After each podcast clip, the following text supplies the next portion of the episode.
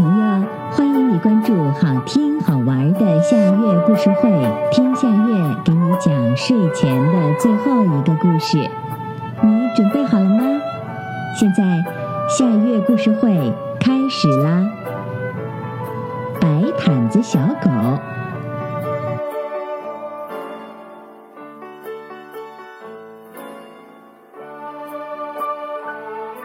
当当小姑娘家有只宠物，这是一只雪白雪白的小狗。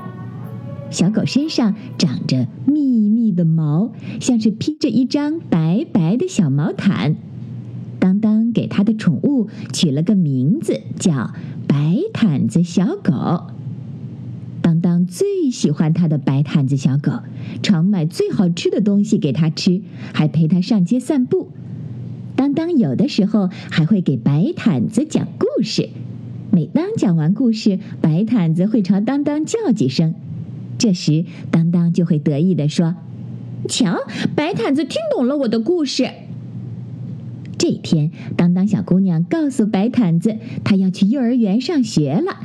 当当走在番茄大街上，一拐弯儿就到了巫婆幼儿园。幼儿园的门口，两位巫婆园长正在欢迎小朋友。向两位园长问好，他正要走进幼儿园，扫帚巫婆说：“当当，你怎么把尾巴也带来了？”当当摸摸自己屁股后面说：“我没有尾巴呀。”你转过身子看看。当当一转身，看见他的宠物小狗白毯子正在屁股后面跟着呢。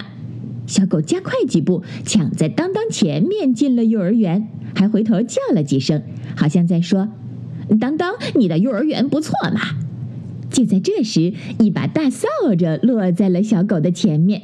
扫帚园长一脸严肃地说：“小狗不准进幼儿园。”这是我的白毯子，让它进幼儿园玩玩吧。这不是白毯子，这是一条狗。我们这儿是小朋友的幼儿园，不是小狗幼儿园。扫帚巫婆不想收回她的大扫帚。不嘛，我就要小狗进幼儿园，它很乖，让它跟在我身边，不会碍事儿的。不行，拖把园长也说话了。等会儿上课，它还会汪汪叫，没准儿还会咬伤、抓伤小朋友。扫帚园长这样做是对的，不对，不对！当当哭喊着：“扫帚园长是个坏园长。”不管当当怎么说，扫帚园长还是坚持不让小狗进门。他拽着当当和几个小朋友进了大门。